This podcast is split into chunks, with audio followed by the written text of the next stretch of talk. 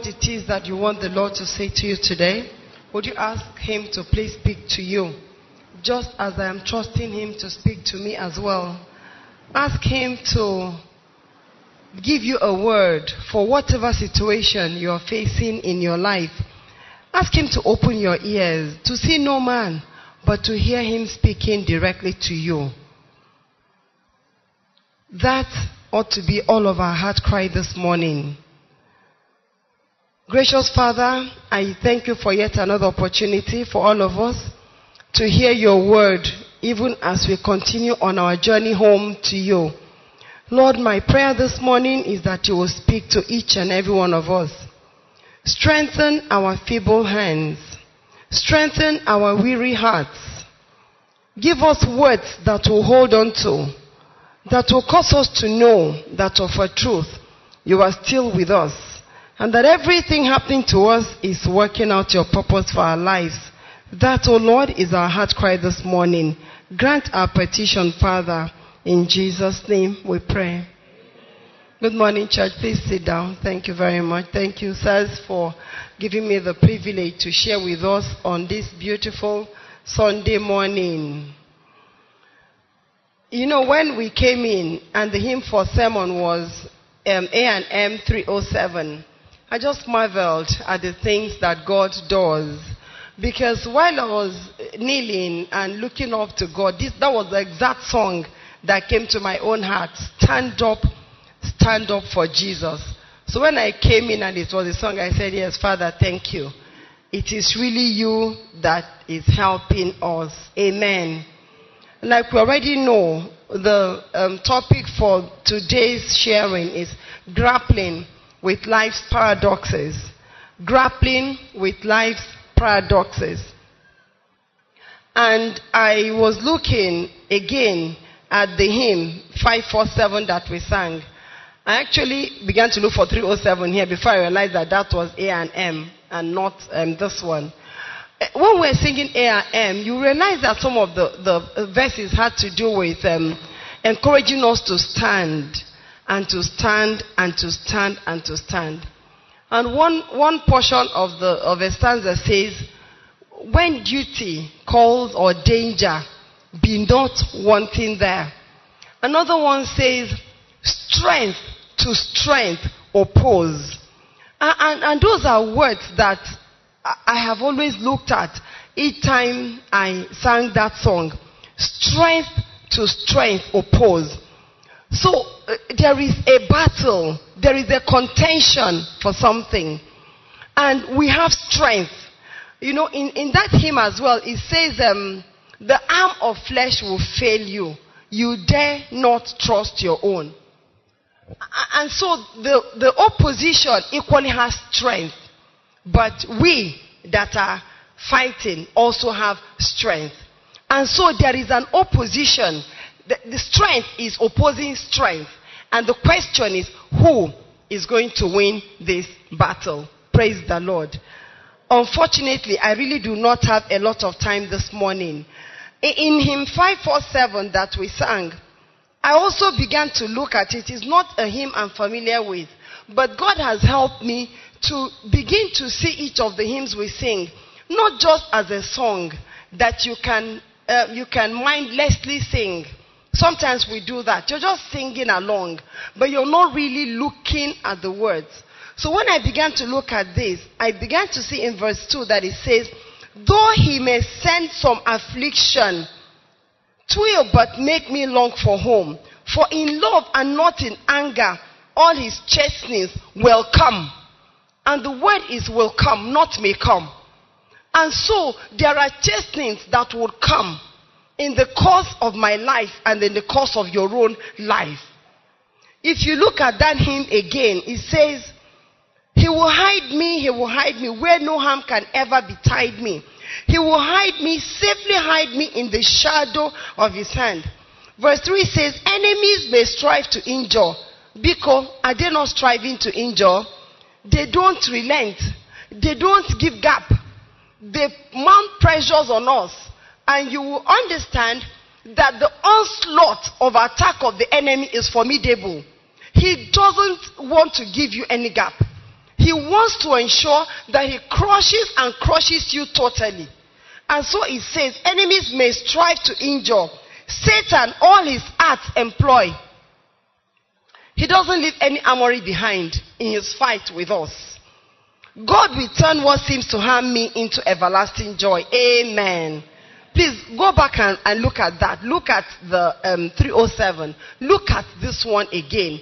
And, and pray them and believe them and allow the words to get into you. Now we're looking at grappling with life's paradoxes. And our text came from Psalm 73, verses 2 to 20. And I want to take a look at the word um, um, grappling, which is the present continuous form of the word grapple. And what does it mean to grapple? To engage in a close fight or struggle without weapons. We are fighting, we are wrestling. That's what it means. There is a hand to hand combat. And when I look at paradox, it means a seemingly absurd or contradictory statement or proposition which investigated may prove to be well founded or true. Sorry for all this high, high sounding grammar. What am I saying a paradox is? Two things that are most unsimilar, but somehow they are coexisting. If this one is true, this one can also not be true, but somehow they are there. And so we are being made to understand that in our lives there are paradoxes. If you don't have them, me, I have them. I have grappled with things that I did not just understand, that I just have not been able to make head or tail out of, but they are there.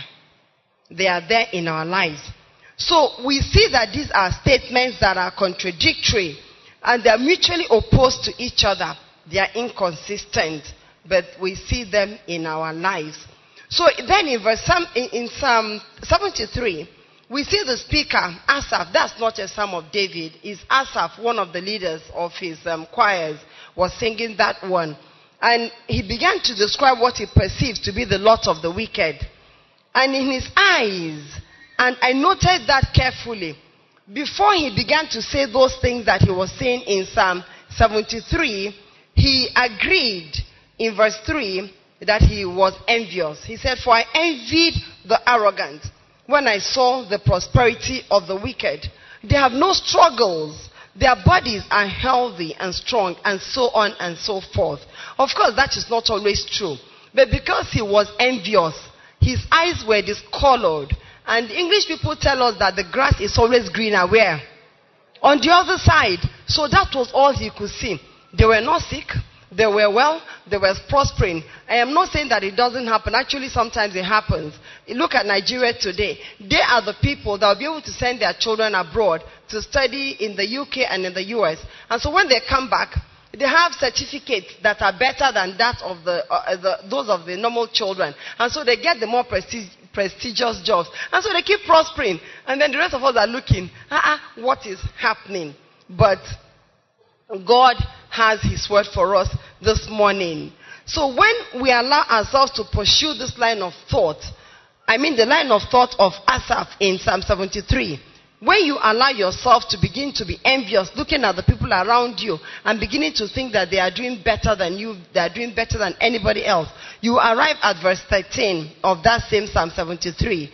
And what does verse 13 say? Surely in vain have I kept my heart pure in vain have I washed my hands in innocence. All day long I have been plagued.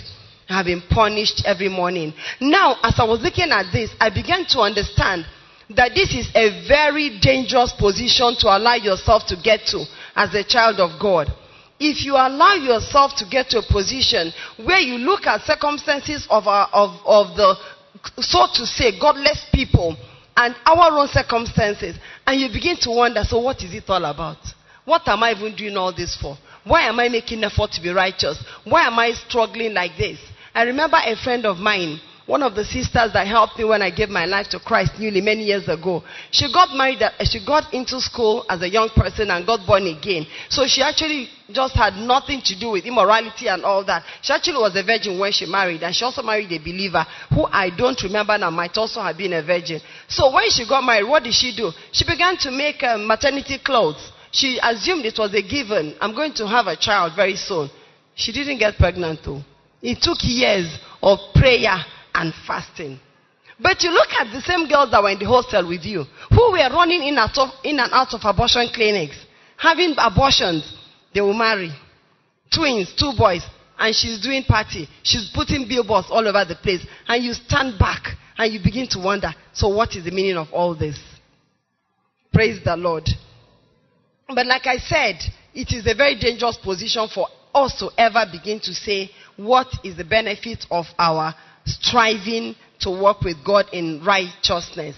Now, if you go to Psalm 44, verses 9 to um, 11, 13, 15, 17 to 21, the speaker there also laments. But in that case, he was making a deep lament. That's Psalm 44. You pick some verses there. You can read all of it when you have time. And he was troubled because they were going through a very difficult time. But he was able to say, Why are these things happening to us? God, we are living right. We are obeying you. We are following you. We have not sinned though. It's not the one that will sin and then we know the punishment is coming for our sins. This one, we haven't done anything. The enemy is using us to do um, football. What is happening? And if you go to several other Psalms, you will see that this was exactly the case. Many times, some will say, God, are you sleeping? Please rise up. Arise. God, have you forsaken us? God, are you still with us? Abi, am I the only one that sees that in the Psalms? Several times they were asking such questions because they came to situations that they could not understand. And so they were being sincere. They were asking God questions. Why, why are the wicked um, prospering? Sincerely speaking, my brethren, of what benefit is the strong? Okay, before I get to that. Now, as I also began to think, what do I, how do I um, make sense of all this? If you go back to our text again in Psalm 73, and that to be verse 16. Our text, Psalm 73, verse 16, it says, When I tried to understand all of this, it was oppressive to me. This is NIV. In King James, it says, when he tried to understand all that, it was too painful for him. So, what is the conclusion of that matter? If you sit down and begin to try to understand why it looks sometimes like the unrighteous are doing exceedingly well and are moving, you may find that you're being oppressed. You're not able to understand what is happening or why it's happening. It will oppress your spirit. So for me, there are things that will never receive answers to this side of eternity. So why bother? That's not actually my business. But what is my business? Let me take you to what my business is. There are two ways we can look at the topic we have today. That is grappling with life's paradoxes. If you look at it from Psalm 73 angle that we saw, you will note the contradictions of life and begin to see, like we said, how it appears as if the godless are prospering and all of that. And at the end of it, the speaker began to say, when he went into the temple, he saw their destruction, he saw their end. But do you know something? The Lord began to help me understand in the course of preparing this message that that their end is not really my business. Because if my enemies die, do, uh, do I run a funeral home where I want to be an undertaker? Is there anything I'm doing with their corpses? Am I going to eat their corpses? It's not really for me to be waiting. These wicked people, I know that they will die. Eh, they will soon die. Eh, eh, eh, eh, eh, eh, that's not it. Does the scripture not say now for us New Testament believers that God does not delight in the death of a sinner? That's what he says. So for each and every one of them, God is also waiting for them to repent and to turn to him. It is, is mysterious, but I began to understand that that is really not what I should also be waiting for. That should not be a comfort to me that they will soon perish. If that is my comfort, then I am wicked in my spirit. Because I should actually be praying for them. It doesn't matter how they look, it doesn't matter what they do. If I have understanding, I should be praying for them. God does not delight in the death of a sinner. Neither should I delight in the death of a sinner as his child. I should also not delight in the death of a sinner. So that approach is not our concern this morning. Our concern is the second approach. The second approach is to look at the paradoxes or contradictions of this life as they relate to me directly, as they relate to you, my sister and my brother, as they relate to you, child of God, who is here this morning. That one is our concern. Whether these paradoxes are there, yes, they are. Whether there are many, yes. So, what should be my concern? How to overcome, how to scale through, how to come out victorious and earn the reward that God has promised. That should be my focus this morning. Praise the Lord. So we, we, we sometimes get caught up in a web of very inexplicable things in our lives. Things we cannot explain. They're there. Oh. We can't explain them. But we are caught up in the web of all of that. So what do we do? Some of us can easily identify the many paradoxes that we're currently grappling with. Many, many, many things that we are dealing with. Now, if you're in this category like me, oh, I'm there, who have been confronted with life paradoxes, the next thing will be to try to make sense of them. And then, secondly, to seek to understand how to respond. Are there examples in the Bible of our brethren who were faced with such paradoxes? Yes, so oh, plenty. In fact, I can't even enumerate them all. So we're going to just take very, very few. Number one is Joseph in Genesis 39, verses 7 to 9. We all know the story of Joseph. But I was struck with something that he said when all of a sudden his master's wife desired to sleep with him. We all know that story. And Joseph made a profound statement. He said, How then can I do this great wickedness and sin against God? Do you know that, like, I mean, we have done a study uh, of, on this before. If Joseph had slept with, with Potiphar's wife, there were endless benefits for him. He would have really enjoyed himself, promotion. Nobody would ever rebuke him. Nobody would ever say anything to him. She would make sure she's protecting him, helping him generally. But Joseph was able to overcome that temptation and he said, I cannot sin against God. Now, let me let us see the result of that consecration. I will not do this wickedness against God. What was the result? Verse 20 was the result of his determination to be righteous. And Joseph's master took him and put him in prison, a place where the king's prisoners were bound, and he was there in prison. That was the reward, though, for his effort to ensure that righteousness was upheld. Joseph was, re- was rewarded. Yes, so it was a reward. But the reward was that he was picked up and put in prison. And sincerely, if it was you, how would you feel? How would you respond? What would be your thoughts as you find yourself in, in, in, in prison, in this type of predicament? Chapter 40 of the same Genesis, verses 1 to 4 from there, I could deduce something. I could deduce that um, Joseph had been there for a while. I don't know how long, but he had been there for a while. And it was when he was still there in prison that the chief um, baker and the chief cupbearer offended the king and were both thrown into prison. And a part of that thing says, after they had been there for a while. Some scriptures say after they had been there for some time. We don't know how long. But while they were there, that means the punishment was real. He was in prison. They both had dreams and sought interpretation. And Joseph said, There is a God that I serve. That God, he has answers. He will tell you your dream, the meaning of the dream. And Joseph interpreted. And his dream, his interpretation came to pass. One of them was uh, executed, and the other one was restored. But you know what Joseph said to that man in verse 14? He says, But when all goes well with you, remember me and show me kindness. Mention me to Pharaoh and get me out of this prison. But what was the result? Verse 23. The chief cupbearer, however, did not remember Joseph. He forgot him. That was the reward for his um, interpreting the dream and having him restored. Is that a paradox? Is that a contradiction? Might just forgot Joseph there and went on enjoying his life. What about Daniel in chapter 3?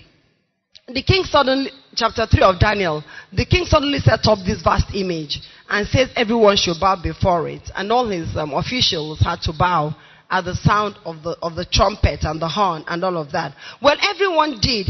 except for those outstanding Hebrew boys who knew the law of God and knew that the law of God says, Thou shalt not have any gods other than me, thou shalt not bow down to them, and all of that. So they said, No, we're not going to bow to this image. The boys stood their ground. Each time I read their bold response to the king, it sends shivers down my spine. Because the king knew those boys were good. They were um, um, important officials in his kingdom. He had entrusted so much to them. So he knew they were good. So he didn't really want to kill them. And so he says, if you will hear this thing, I'm going to give you another chance, and you bow, all will be well. But if not, you know I will carry out my threat. Honestly, that kingdom, those kingdoms are, they're really kingdoms. The kings carry out their threat without looking back. And so, the boys answered, I wish I could go to the Bible to read it, but I won't do that. They just said, Kingo, we are not careful to answer you in this matter. We are not careful at all. We will not bow down to this image. We will not do it. Because we can only bow down to the Almighty God. And that God that we serve, that we stand in honor of Him, refusing to bow to this thing, He is able to deliver us. But even if He does not, we are ready to die. Do you know that those boys died at that time? They said that. They died though, because this kingdom does not joke. Once they are saying, you can imagine a king that his wife did not come out to greet people. That was the end of the marriage. He never set his eyes on Queen Vashti again. It's not a small kingdom at all. So they knew, even as they took that step, that they were as good as dead. They knew. I love to read their response. But what was the result? They actually carried the baby and threw into the fire. It was just that God decided to intervene. Otherwise, they would have gone. Paradoxes of life. You would imagine that when they say, Sir, we're not going to do that, too. Instantly there will be, uh, what they call it now, thunder across heaven. And they will brrr like that. And the boys will be saved. And the kings and all his men will fall, fall, fall. Is that not what you expect? Yes, now, in honor of the great God of heaven. It didn't happen, no. They bound them very, very, very well. And threw them into those, into, into the um, burning furnace. In, in Daniel chapter 6, Daniel himself had to pay an overnight visit to the lion's den. No, he did. He paid an overnight visit to the lion's den. What was his offense? He prayed. He simply prayed. They said, Don't pray to anybody. Daniel didn't know what it would mean to pray to a human being. So he went home and prayed. And he went to visit the, the lions in the den of lions. Again, God saved him. What about Esther in the book of Esther? She was there minding her business. Minding her business, JJ, oh, her uncle said, Come, go and contest to be king's wife. She went. God favored her, she went there. The next thing Esther knew, her life was in danger. The life of her entire race was in danger. what a contradiction. Do you know, if God did not intervene miraculously the way he did, plus Esther, plus Mordecai, plus every single Jew would have been wiped out. They would have. Because when you read that scripture, it tells you that when the king puts his signet ring as a seal on something, the matter is concluded. It is irreversible. It is irrevocable. It must happen. Because even the king couldn't even change that law. They had to find a way of telling Mordecai to write something else. And then arm the Jews to stand and fight to defend themselves on that day. Because that law cannot be repealed. Praise the Lord. What about Mary, the mother of Jesus? She was there minding her business. So Holy Spirit came and met her in her room and said, You will be with child, a virgin. You know, we read it and it is sweet in the mouth. Do you imagine what it means as a virgin? The next thing you're carrying belly. It's such a contradiction. Probably only her few family members will believe her. There is no, even if they say, yeah, we know, I understand, that we know. Yeah, you didn't see Peter Marabi, Aima, we know. And she had to face that contradiction. It couldn't have been easy for her. You know, we know she went to stay with her, her senior cousin for about three months. What about Ezra? Ezra went to do the work of God. He went to rebuild the temple that was in ruins. And when he got there, from day one, it was opposition. All of a sudden, the enemies will write a letter and send and say, Stop this work. They will stop the work. Sometimes it got so bad that at a point they will be, they will be building and then they are carrying weapons in their hands. Remember that? The weapon in one hand um, maybe, maybe hammer in another hand, and all of that. And this was a man doing the counsel of God for goodness sake. And see what they were going through. it got to a point that a letter came. I think that was in chapter 6. I've been reading that letter, oh, but it was only recently that God opened my eyes to the weight of that letter, to the magnitude of that letter. It was that particular last letter that helped them to finish that. Please go back and read that letter. It's a most, a most profound, outstanding letter. That is the demonstration of God's power when He wants to do something. Because the king was now writing, All of you stay away from that place. You that wanted to stop the work, provide this one. You do this. You do that. And you can imagine, like I said, in that kingdom, you don't argue. So all their enemies now had to go back to do what was in the letter. It was a particularly encouraging letter. When I read that, I said, God, this is the type of letter that all my enemies will be receiving from you very soon. Amen. I've not finished, too. I have not finished. What about Paul? What about Paul? When Paul got converted, did he encounter paradoxes? Plenty. His own can be a message, a whole message for a day. So we'll not go there. What about Jesus himself? He did. We just read, um, we're just reading about the events leading up to his death. And at a point, he was carrying the, the sin of you and me on his shoulder. And God had to look away. And Christ felt abandoned and dejected. And even cried out that the Father had abandoned him. Paradoxes of life. He had to also face his own paradox. In most of the stories that we read, actually, God intervened and delivered all those correct children of his. Eh? God delivered them. But do you know that there are people that God didn't deliver? God allowed them to go through the crucible. They didn't come out alive. You remember that king that when the battle got very hot, he said, God, just give me victory. When I get home, the first thing that comes out of my house, I will sacrifice to you. He got home. His only daughter came out. There was no going back. She was sacrificed. God could have intervened. He did not. She died. What about Stephen? What did Stephen do? Absolutely nothing. He was just standing and contending for the truth. What happened? They stoned and stoned and stoned him until he died.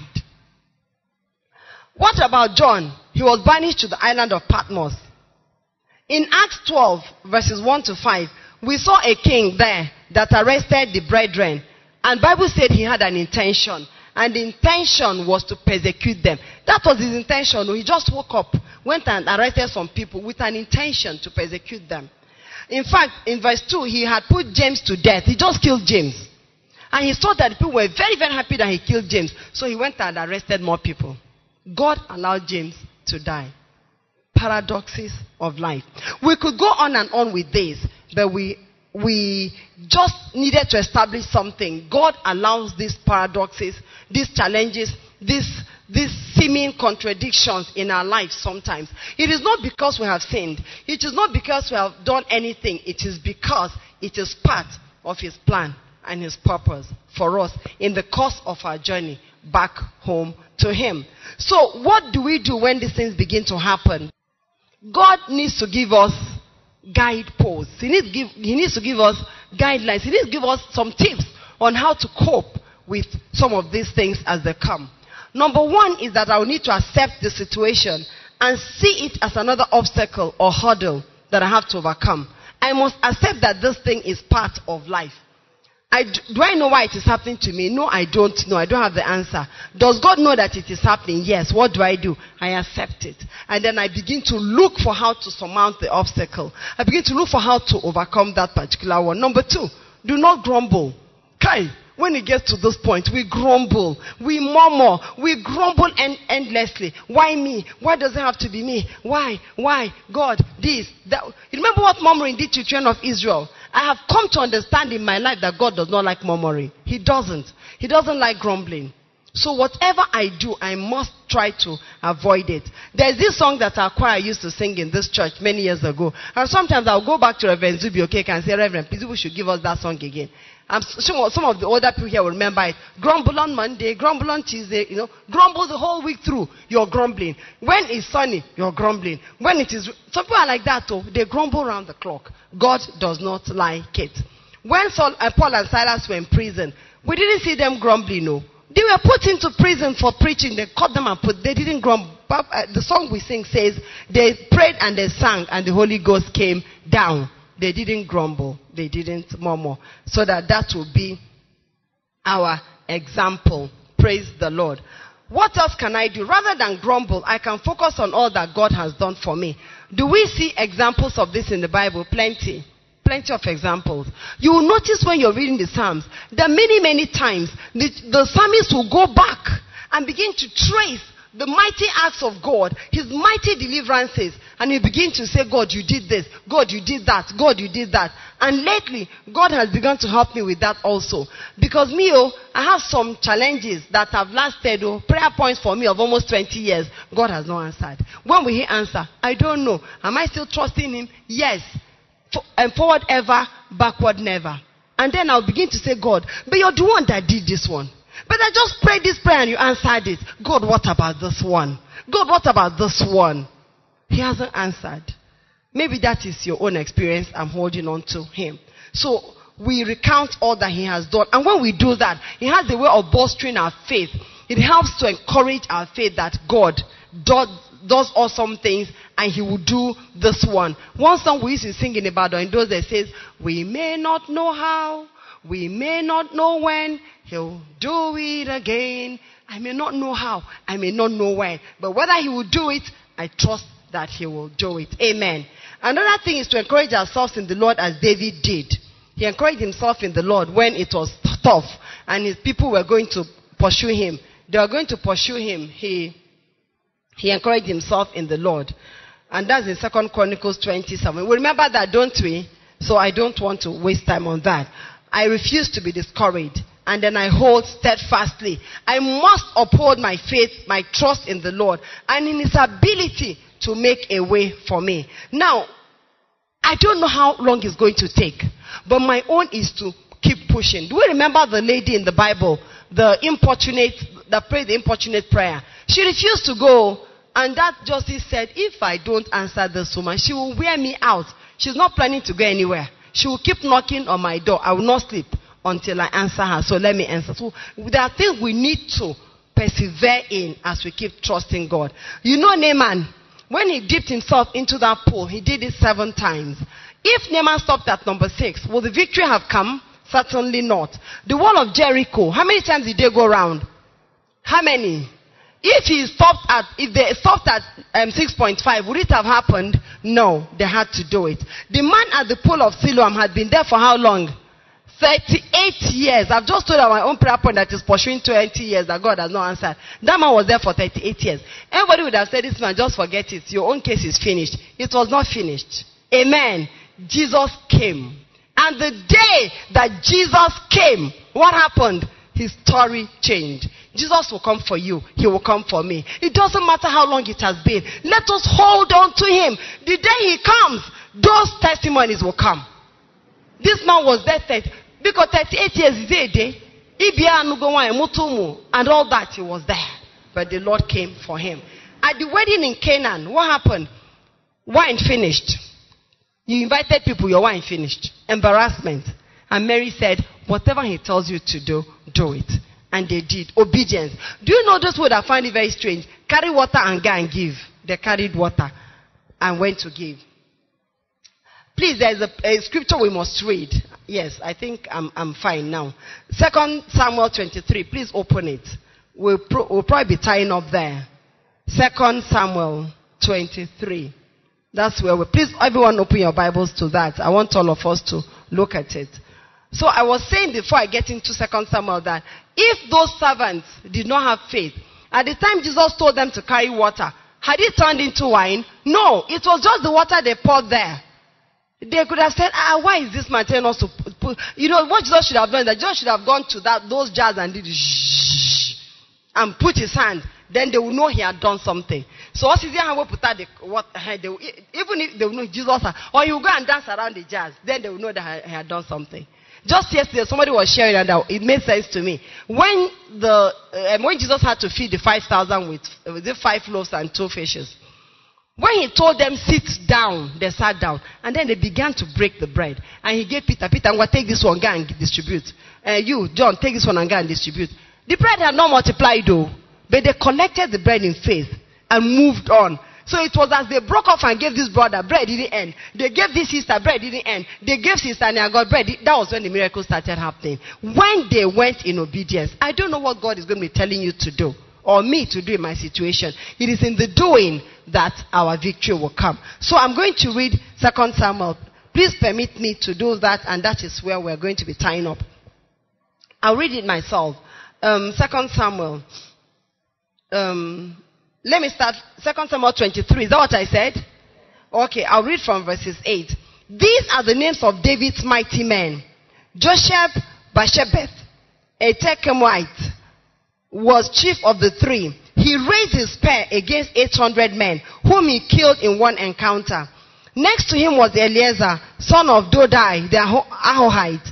As one of the three mighty men, he was with David when they taunted the Philistines gathered at Pas Dammim for battle. Then the men of Israel retreated. Please pay attention to that. They were in a battle. And at the height of that battle, Bible says, then the men of Israel retreated. But look at verse 10. But he stood his ground. Who was it that stood his, stood his ground here? Eleazar. Eleazar stood his ground and struck down the Philistines till his hand grew tired and froze to the sword. Please keep looking at it. I'm reading from NIV. The Lord brought about a great victory that day. So what happened here? These people were called David's mighty men. Did you see that? They were not called mighty men for nothing. They were not called mighty men because they were eating rice and beans. They were called mighty men because they did exploits. Do you know that God is looking for how to put me and you in his list of his mighty men? That's what God is looking for. But for God to enroll me or enlist me there, it will not be because I, I ate shawarma last night and drank coke. It will be because I fought. And I fought gallantly. And I emerged victorious. Do you know that in the heat of the battle, there were troops there. Oh, they ran back. Eliezer decided to stand his ground. And when Eliezer stood his ground, God took over. That's what I saw there. The moment he took his, took his stand and refused to run like the others, God came. Heaven helped him. And he began to slaughter the Philistines. So much the Bible says his hand grew tired and froze to his spear. How did that happen? Because, in my understanding, an angel was holding his hand at that time. It was no longer Eliezer. And it was because he refused to retreat when others did. But do you know those ones that retreat? They came back. Oh, they came back. Look at it. In that place, it says they now came. Mm, Bible is very sweet. Bible says, but only to strip the dead. They came for the spoil. They came to collect booty. Eliezer stood. Do you know that when you and I stand and fight and emerge victorious, our family members that were looking at us like Danny the Bible, look at her, oh, Bible, look at her. They will come back home.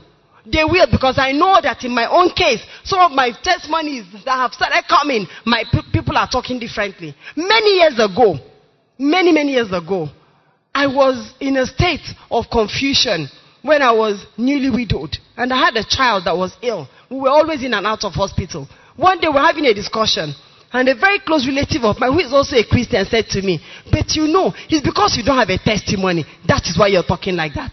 I went home. I cried. I said, God, they have told me what I already know. They said, I have no testimony. They've told me I have no testimony. I'm carrying Bible following you. Where is the testimony? I finished crying. I ran to one of our elders in the fellowship. I said, Auntie, they've told me what I've always been suspecting in my mind. This my following. I have nothing to show for it. She laughed. She said, they said they have no testimony. You're standing in the face of what is happening to you is your testimony. Today, the same people are carrying my story all over the place. Praise the Lord. And the testimonies have not finished, so more will uh, come. But we have to stand. These ones came. They came to strip the dead. There's another one there and will be done. Verse 11, are you there? Next to him was Shammah, son of Agee, the Hararite. When the Philistines banded together at a place where there was a field full of lentils, Israel's troops fled from them. Another battle. Another battle. The Philistines came, and this time around, the troops fled again. They fled. But what happened in verse 12? But Shammah took his place in the middle of the field. He defended it and struck the Philistines down. And the Lord brought about a great victory. For God to bring about the victory we're looking for, there must be a standing. Imagine standing alone in the, in the middle of the field. All with their arms and spears. Ran and left you. Shammah decided to stand. Again, because he stood, Bible says the Lord brought about a great victory. That's what happened because Shammah stood. I am resolved that I'm going to stand. Many times I've come to the point where I look to the devil. I say, devil, I know this you're doing. You will not have this victory over me. I say it. Even if I'm crying, Satan, you will not defeat me. You will not. These are brethren stood. Do you know when this topic came for me? I looked at it. I opened the program. I started laughing. I said, God, maybe I haven't passed this test before. Because those of you that are in this church would know that some years ago I shared a similar topic, even though the Lord has brought it from another angle. But yes, we shared um, um, standing at um, crossroads. And when I looked at it, I started laughing. I said, God, I haven't passed this test yet, so I'm the one that will bring this again. And do you know, at the end of that message some years back, God said the conclusion of the matter was to stand. And having done all, stand. Today again, I was surprised. I was looking at God. He said, Stand. There's no other way. You must be found standing. Whatever it will cost you, stand. You must stand. It is only as I stand. You know that song we're singing said, The arm of flesh will fail you. It's not me. But when I stand and God sees me standing, He takes over the battle. Did the song not say that the the Bible not say that the battle is His? His battle is His, but I must be found standing. I was just imagining if Shammah had gone from that field of lentils, Biko, would God have brought angels from heaven to come and fight the battle? He needed human vessels. He needed human beings to stand and defend their field, defend their territory. One person is enough. Just one person. May God make me that person that will stand for him. Because he stood, the battle was won. God used him. God used him. And so, as we tire, because our time is done, but I'm happy, I think most of what God wants us to, to uh, hear today has come. When I am standing and looking at the, um, the paradoxes of life as they relate to me, having done all, I must stand. I will pray.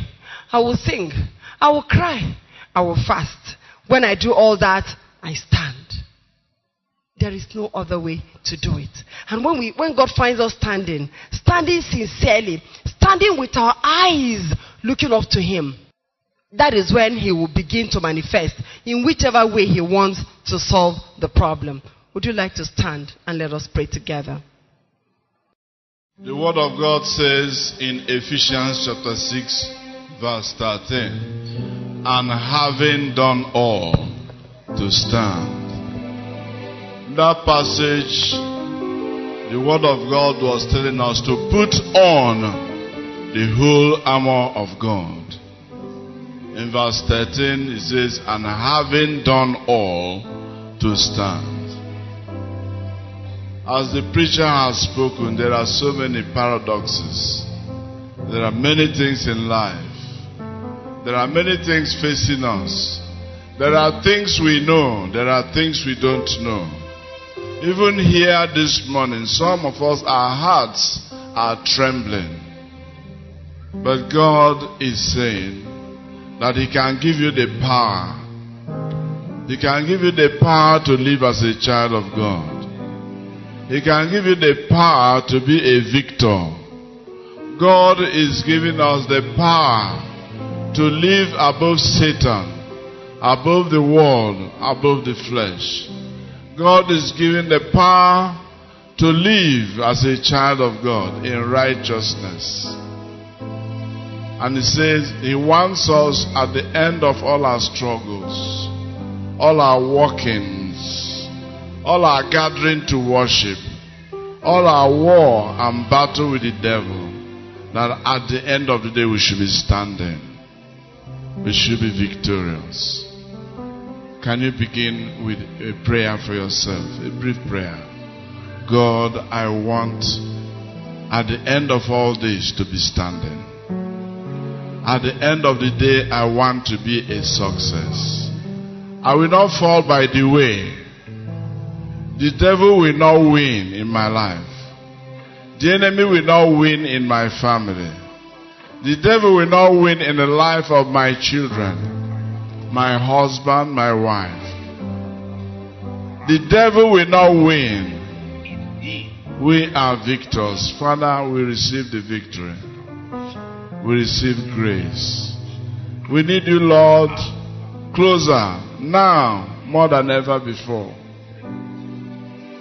There are so many things happening, so many challenges. A lot of things want to put fear in our hearts. Father, give us that victory and keep us in victory. We have decided that we are following you. Nobody is compelling us. Nobody is forcing us, Lord. We are your children. And our desire is to follow you, Lord Jesus. Today we ask you, continue, Lord, to empower us. Continue, Lord, to support us continue to support us and sustain us in this race. We receive victory in the name of Jesus. God will receive that victory. Keep us faithful unto the end. In the mighty name of Jesus, we pray. Amen. Amen.